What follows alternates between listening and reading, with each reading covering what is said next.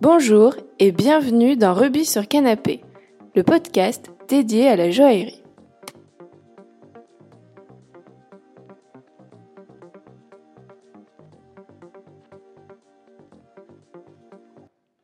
Bonjour Anne. Bonjour Claire. Bienvenue dans Rubis sur Canapé. C'est très gentil d'avoir accepté mon invitation. Merci à vous. Donc vous appelez Anne Pellerin, vous êtes expert gémologue, commissaire-priseur et vous travaillez à votre compte au sein du cabinet d'expertise diamantique. Exactement.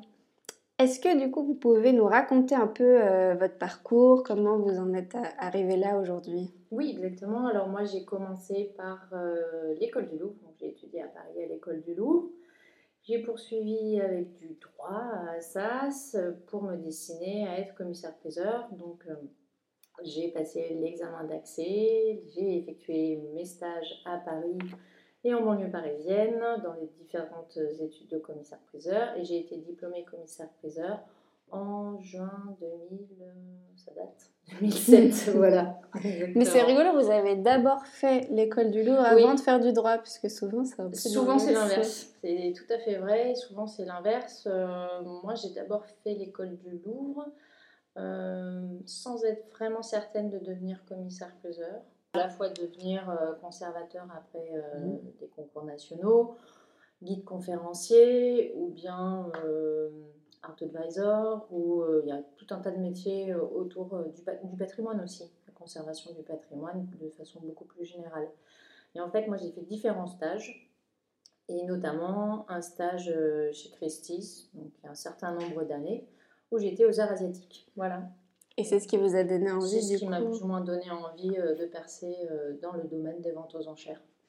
Et c'est long alors euh, les études de droit pour être commissaire-priseur Alors c'est accessible à partir d'un double diplôme, licence, on peut avoir normalement l'équivalent. Alors maintenant ça a changé avec la nomenclature de, des études supérieures, mais c'est l'équivalent d'une licence, licence troisième année. Et euh, licence deuxième année, je crois qu'on peut avoir l'un des, dans l'une des deux matières, histoire de l'art et droit, et puis, ou vice-versa, ou les deux. Mais la plupart du temps, euh, les personnes qui se présentent ont un master. Voilà. Vous pouvez aussi accéder par la voie interne, par la voie d'éclair, après, euh, je crois, 10 ans d'expérience. Exactement. Donc, il faut être motivé. Il faut être motivé, exactement. Un mais c'est bien de, de savoir que c'est possible, qu'il y a une autre voie que la, voie, ouais, ouais. Que la voie classique. Et à propos donc des ventes aux enchères, comment, comment ça se déroule et quelles sont les différentes étapes? Alors, sur parce que ma, ma, casquette est triple en fait. Donc j'ai effectivement la casquette expert pour les ventes aux enchères. Dans le cadre des ventes aux enchères, je suis contactée par les correspondants commissaires-priseurs. Donc soit dans le cadre euh, d'un inventaire euh, successoral, d'un partage, ou bien parce que les objets ont été déposés de façon volontaire par les clients chez le commissaire-priseur pour procéder à la vente. Donc dans ce cas-là, euh, j'interviens comme expert en fichant, en établissant une fiche concernant l'objet. Donc la fiche est une fiche descriptive, donne une idée, même plus qu'une idée en fait. de quoi ressemble l'objet Absolument, à quoi ressemble l'objet, quelle est sa matière, sa période de production quand on peut la déterminer, son style, et puis euh, toutes les informations pratiques euh, comme les dimensions, le poids, poids des pierres. Euh, le poids des pierres quand c'est possible de le déterminer. et puis surtout quand, bah, avec une certitude quant, quant, à la détermination des caractéristiques, puisque cette fiche engage l'expert quant à la, détermination de, de l'objet. Voilà. D'accord, donc une fois. Engage sa responsabilité, pardon. Donc une fois que vous avez réalisé cette fiche, mhm. après donc on procède à la vente et c'est forcément vous qui, qui faites la vente ou pas du tout? Alors moi j'interviens comme expert, je réalise la fiche, je donne un prix, une estimation, ce qu'on appelle en vente aux enchères. Et ensuite, le commissaire-priseur organise la vente aux enchères. C'est le commissaire-priseur qui reste l'organisateur de la vente aux enchères. Et euh, je ne suis là que pour assister et euh, donner concrètement euh, mon savoir quant à l'expertise de l'objet. Oui, donc en fait, vous ne pouvez pas être et experte et, commissaire-priseur sur une même vente, en fait. Non. Moi, je ne, entre guillemets, je ne tape plus du marteau, puisque c'est l'expression consacrée. Je suis désormais expert. Voilà. D'accord, parce que celui qui tape le marteau, donc il a que la casquette commissaire-priseur et au final il adjuge et c'est Absolument. et c'est que ça son rôle ou il a un autre Non, non, le rôle du commissaire-priseur est beaucoup plus large en fait. Quand vous voyez les ventes aux enchères, c'est euh, un neuvième, c'est comme l'iceberg, c'est un neuvième du reste du métier de commissaire-priseur. Le, la vente aux enchères, c'est quelque part la consécration de tout ce qui s'est passé en amont, autour d'un même dossier ou d'un même objet. D'accord, et ce qui s'est passé en amont, c'est euh, récupérer tous les objets, les valoriser, organiser. La photographie, la réalisation du catalogue, euh, la tenue même de l'exposition avant la vente, la vente en elle-même.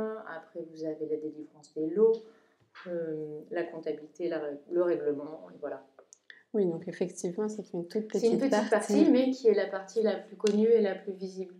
Et est-ce que c'est difficile d'entrer dans ce milieu? Il y a un peu des codes à respecter On peut s'y faire une place facilement C'est comme dans énormément de milieux.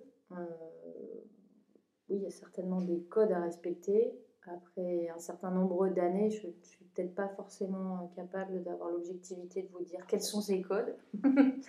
mais euh, oui, oui, mais c'est comme tout milieu. Je pense que si vous accédez à la profession d'avocat, si vous accédez avec une petite spécialité euh, pratiquée par très peu de personnes, euh, oui, c'est relativement euh, exigu.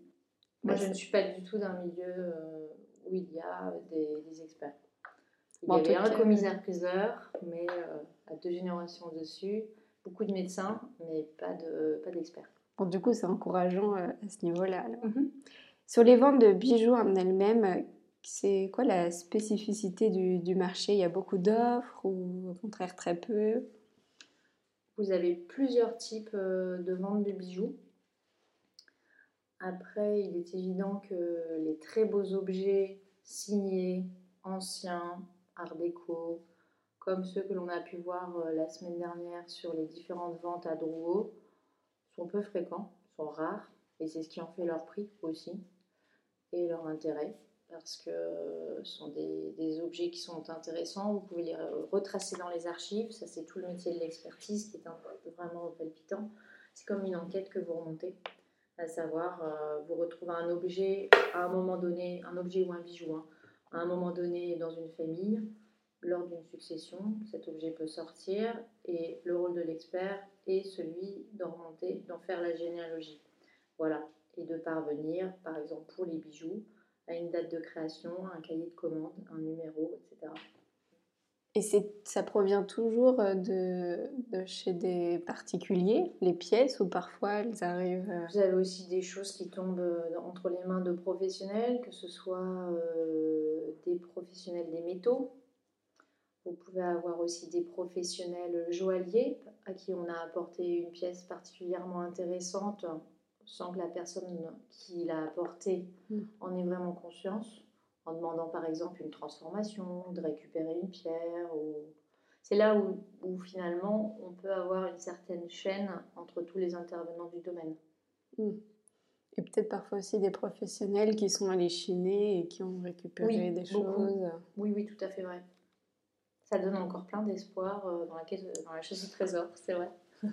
Et est-ce qu'on peut y faire des, bonnes affaires dans ces, enchères Ça dépend ce que vous appelez euh, bonnes affaires, parce que est-ce que c'est d'un point de vue financier? Est-ce que c'est d'un point de vue euh, goût? Par exemple, vous pouvez très bien repérer quelque chose que tout le monde, peut, que peu de personnes aiment, apprécient, parce que c'est pas la mode. Et de ce fait, euh, faire une bonne affaire en comparaison avec les styles en vogue. Et puis après, vous pouvez aussi repérer un objet euh, qui pour vous ne vous paraîtra pas cher par rapport à ce que vous connaissez en prix boutique et, sur lequel vous aurez un bout de cœur. Si on, recherche, je ne sais pas, une bague très simple avec un petit mhm. diamant, euh, et qu'on n'a pas forcément beaucoup de budget, est-ce que c'est peut-être plus intelligent d'aller aux ventes aux enchères ou dans ce cas-là d'aller dans une boutique lambda? En termes de prix, ça change quelque chose ou... Oui, ça change euh, d'un point de vue euh, prix sur un objet d'une petite dimension avec très peu d'aléas, un objet assez standardisé. À partir du moment où vous êtes sur le marché de l'occasion, effectivement, vous avez Donc ça peut valoir le coup euh, voilà, que d'acheter quelque chose de neuf. Est-ce qu'il y a une particularité de, de la vente d'un bijou de seconde main? Enfin, quoi le, le processus d'achat est vraiment différent d'un achat classique en bijouterie? Ce sont que des objets uniques, donc vous ne reverrez pas cet objet-là a priori sur quelqu'un d'autre. Ou alors c'est que l'objet a été produit euh, en quelques séries, mais c'est assez peu fréquent. Donc déjà, ça change la donne. Et puis, ben, vous pouvez avoir accès à beaucoup plus de styles et beaucoup plus de formes différentes. Vous avez accès à plein de formes, de matières, euh, de d'époques de réalisation différentes. Et même des choses relativement récentes au final ou euh, Oui, ça peut arriver d'avoir des choses récentes. Au niveau de l'expertise d'un bijou, qu'est-ce que c'est les différentes euh, étapes? Alors ça, je pense que c'est assez euh, personnel dans la mesure où ça dépend vraiment de, l'expert puisqu'on fonctionne tous de façon très différente, on a tous un mindset différent. vous n'avez pas un cahier des choses à respecter euh, C'est une profession libérale, donc je pense que chacun peut procéder d'une façon, enfin une personne peut procéder d'une façon et une autre tout à fait radicalement différemment.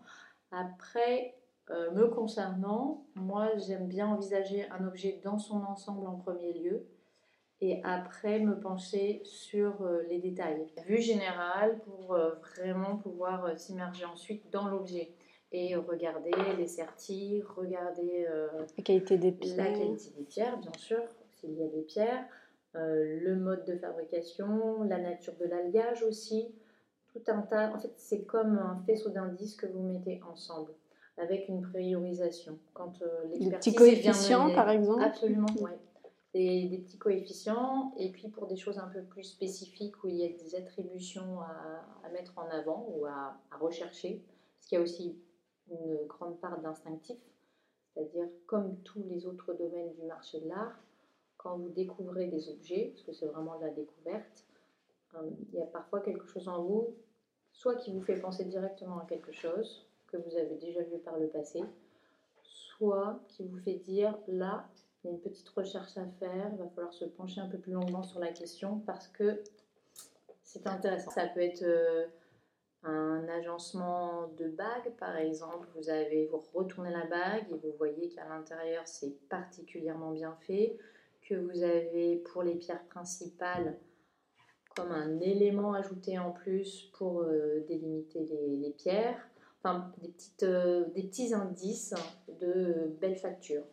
Voilà, qui sont particuliers aussi certainement hein, aux réalisations françaises euh, du début du XXe siècle, des grandes maisons.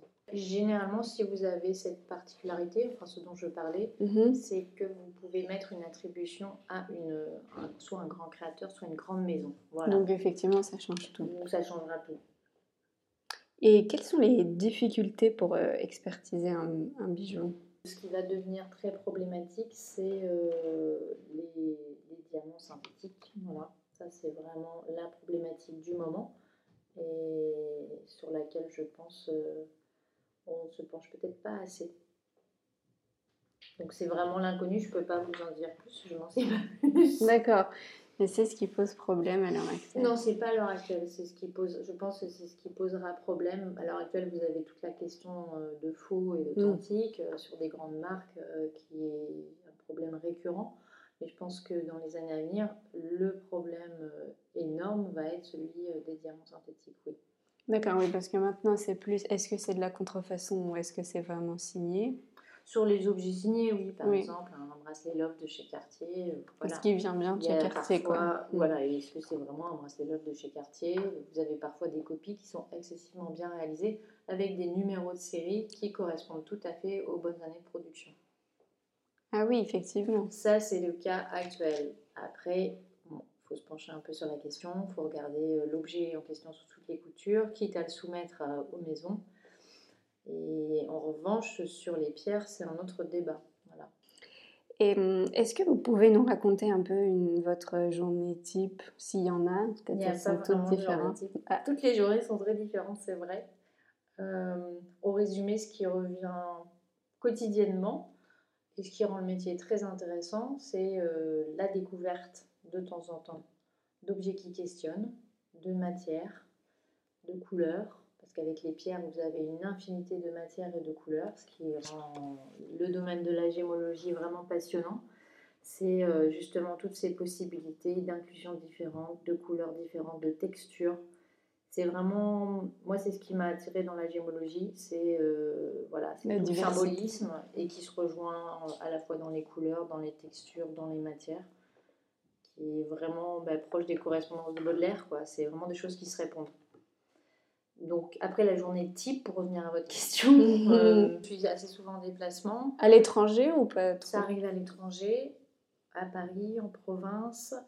Euh, donc la découverte de nouveaux objets, la découverte de techniques quand vous avez des recherches à faire, ça c'est très intéressant.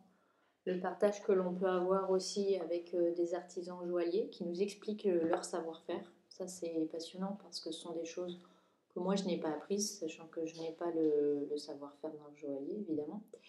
Donc euh, c'est toute une découverte aussi et un autre point de vue qui complète très bien l'expertise euh, purement historique et puisque c'est autour de l'objet. Après, euh, ce qui revient aussi, c'est ce qui est passionnant justement, c'est la rencontre de tas de personnes très très différentes, en âge, avec une expérience, avec des passions différentes. Donc ça, ça enrichit beaucoup le quotidien. J'imagine. Et qu'est-ce qu'il faut alors comme, euh, comme qualité pour euh, faire votre métier? Peut-être de la réflexion, de l'humilité, euh, de la rapidité, parce qu'il faut quand même réagir assez vite. Une bonne mémoire. De la rapidité dans le sens pour, pour savoir, ah ça, cette pièce, il faut que je la récupère et c'est comme euh, toute profession, je pense, et particulièrement les professions euh, enfin, libérales. Quand vous êtes entrepreneur, vous devez prendre des décisions rapidement. Donc euh, il ne faut pas tergiverser trop longtemps. Parce que que ce soit au niveau commercial, clientèle, Sinon, vous perdez l'occasion. Hein. Voilà. Et puis, oui, je pense pas mal d'humilité quand même pour être capable bah, d'apprendre tous les jours. Oui, de se remettre en question. De se remettre en question, d'avoir, des, d'avoir une bonne base et puis ensuite de l'enrichir avec euh, des réflexions quotidiennes. Très bien. Et alors, quel, euh, quel conseil vous pourriez donner à ceux qui aimeraient avoir une carrière comme la vôtre? De voyager, de lire beaucoup, de regarder beaucoup, parce que je pense que le regard est quelque chose qui se forge aussi avec les années. Oui, donc de ne pas faire ces choses-là superficiellement, quoi. Non, de rentrer vraiment dans la matière. Pour le coup, c'est exactement ça. C'est de rentrer dans la matière et de regarder les objets. De, de, prendre le temps de bien regarder les objets. Parce que. Donc vraiment aimer les objets, aimer ça, quoi. Oui, je pense que moi, en fait, euh, par le passé, j'ai jamais été, euh, par exemple, dans ma promotion de commissaire-priseur, il y avait des personnes très érudites en matière de, de tableaux matière picturale. Moi, je connaissais un petit peu, j'ai apprécié, mais ça n'a jamais été euh, bah, ce que je préférais. J'ai toujours été beaucoup plus sur les objets, sur la 3D. Donc j'ai toujours eu ce regard-là. Et je pense que euh, dans le métier de l'expertise, alors quand on devient expert en dessin, en tableau ancien, tableau moderne, contemporain, oui, il faut avoir euh, le regard 2D. En revanche, me concernant pour les bijoux, la 3D est assez avantageuse. C'est, mais c'est comme ça que j'ai toujours appréhendé euh, les, les C'est vraiment un feeling. Euh, Exactement. C'est très lié. je pense qu'il faut parvenir à allier euh, le feeling, les sensations et l'appréhension des objets avec un background de connaissances. Est-ce qu'il y a, il y a une ou plusieurs pièces qui sont passées entre vos mains et qui vous ont particulièrement marqués par euh, leur beauté ou leur originalité ou, Alors récemment, j'ai la chance d'avoir eu entre les mains des très jolis diamants qui provenaient d'une collection, la collection Levasseur, et dans laquelle il y avait toute une succession, enfin c'était une suite de 14 toiles peintes par Utrido. Donc l'ensemble était vraiment, et les pierres étaient magnifiques. Il y avait deux diamants et une émeraude. L'émeraude avait pas mal d'inclusion, mais au moins, c'est intéressant. assez fourni, mais la couleur était fabuleuse. En fait, ce qui m'a beaucoup plu dans cette émeraude, c'était vraiment sa bonne répartition de, de la couleur, répartition à l'intérieur de la pierre et répartition en termes de rayons colorés. Et elle venait d'où cette pierre? Colombie. une belle émeraude de Colombie avec juste des, traces de lâche ancien, ancienne. Elle était traitée ou Non, non, non, traitée. C'était vraiment une, pierre très très belle. Ah oui, c'est extraordinaire. Vraiment dans sa teinte. Elle avait, vraiment la teinte. Comme on n'en voit pas souvent. Voilà, exactement. Ah, c'est chouette. Et vous, quelle est votre euh, période favorite, si vous en avez une? Ah oui, moi j'aime beaucoup euh, le début du XXe siècle. Avec Pourquoi? euh, tout le renouveau, enfin l'art nouveau plus précisément. autant dans les formes, puisque le vocabulaire de l'art nouveau est à la fois végétal, mais avec une stylisation qui tend vers le géométrique, qui tend juste, parce qu'on n'y est pas encore, on n'est pas sur l'art déco. Euh, un savoir-faire joaillier qui est fabuleux, avec euh, des artisans extraordinaires, l'utilisation de, de matières aussi, qui peut varier. Euh, C'est-à-dire plusieurs. De l'émail, par exemple, voilà, qui apporte de la translucidité. Et puis, toujours ces références naturelles, que ce soit sur le monde végétal ou le monde animal. Voilà. Bah, super. Qu'est-ce, qui, qu'est-ce que vous aimez le, le, plus euh, dans votre métier, qui vous procure le mmh. plus de joie? Je pense que c'est la, la, découverte de nouvelles choses. De savoir que, je que ce n'est pas fini, qu'il y a encore des nouvelles choses à découvrir, tant dans les matières, donc avec les, les pierres, que dans les, les, objets et dans les créations humaines. Parce que quand vous découvrez et quand vous reconnaissez un poinçon et que vous vous dites Ah oui, ça pourrait être telle production, et que vous parvenez, à monter le, en fait, euh, tout le sillon de la connaissance et, et, vous, et puis même quand il n'y a pas de poinçon, de pouvoir reconnaître et de se dire ça, ça pourrait être telle personne et de remonter dans les archives et de trouver euh, finalement quand euh, la, première, la première pensée a été la bonne. Ça, c'est juste parfait. oui, j'imagine. Et puis aussi de voir peut-être que la créativité est un peu infinie et qu'il y a toujours des choses différentes qui arrivent. Euh. Et de voir que parfois vous aviez en 1890 euh, des choses qui sont tellement contemporaines que vous vous dites euh, c'est pas possible, on n'a rien inventé et en même temps c'est toujours un petit peu différent. Donc c'est oui, c'est ça c'est assez beau parce que c'est finalement c'est ce qui a un des aspects les plus intéressants de l'humain. Et en, parlant de beauté, quelle est la, la, dernière exposition que vous avez vue et qui vous a plu? Eh bien, l'exposition Moucha, justement. Voilà, sur l'art nouveau, avec euh, une mise en perspective de tous les dessins euh, réalisés à cette époque-là. Euh, c'est une exposition que je recommande, qui n'est pas très longue. Qui se trouve où? Qui est au Luxembourg. D'accord. Au Palais du Luxembourg, pardon. Bon, bah, super. Et euh, enfin, pour terminer, est-ce que vous auriez une petite anecdote euh, à nous raconter que vous aimeriez partager? Je ne sais pas si c'est une anecdote vraiment, mais c'est justement euh, sur tout ce qui est la possibilité d'allier de la création à mon activité d'expert, avec ce que je souhaite mettre en œuvre beaucoup plus et mettre en avant sur le nouveau site Diamantique qui sortira l'année prochaine. C'est mhm. tout ce qui est transformation justement de bijoux anciens ou réalisation de bijoux à partir euh, d'objets pleins de charme. Voilà. Comme euh, bah, ce que je vous ai montré, une petite pêche de longévité en calcédoine dans laquelle j'aimerais bien faire un bracelet manchette. Voilà. Pour moi, c'est la possibilité d'apporter tout ce que j'aime et que j'aime renouveler surtout au niveau des formes, des matières et des couleurs. Et puis de, de faire quelque chose qui me ressemble après. Bon, bah super. En tout cas, merci beaucoup pour tout ce que vous nous avez raconté. Merci à vous, Claire. Merci beaucoup d'avoir suivi cet épisode.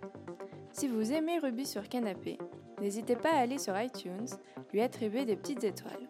Cela est essentiel pour le développement du podcast, car ça l'aidera à être mieux référencé, donc plus connu et écouté. Vous pouvez également partager cet épisode sur les différents réseaux sociaux. À très bientôt dans Ruby sur Canapé.